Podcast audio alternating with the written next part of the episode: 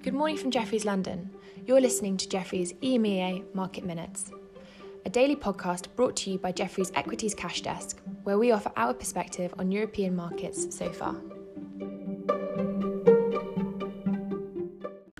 It's Tuesday, the 8th of September, and here's what we're seeing so far today.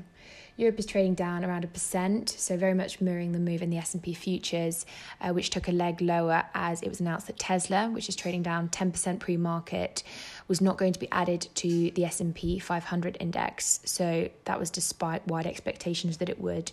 However, instead the S&P Dow Jones indices um, chose to include the online retailer Etsy the semiconductor equipment manufacturer Teradyne, and a medical technology firm called Catalent.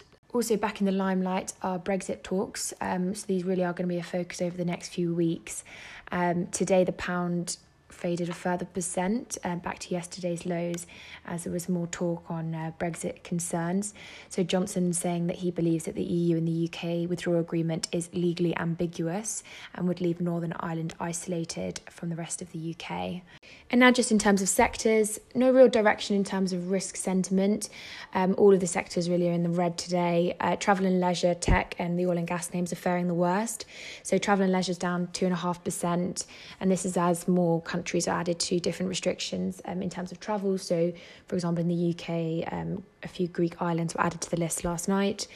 Um, tech down 2.5% as well isn't surprising given the move in the NASDAQ futures um, after the Tesla move I mentioned earlier.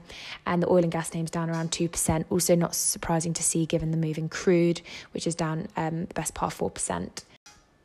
And that's all from us today, but thank you for listening and have a nice day.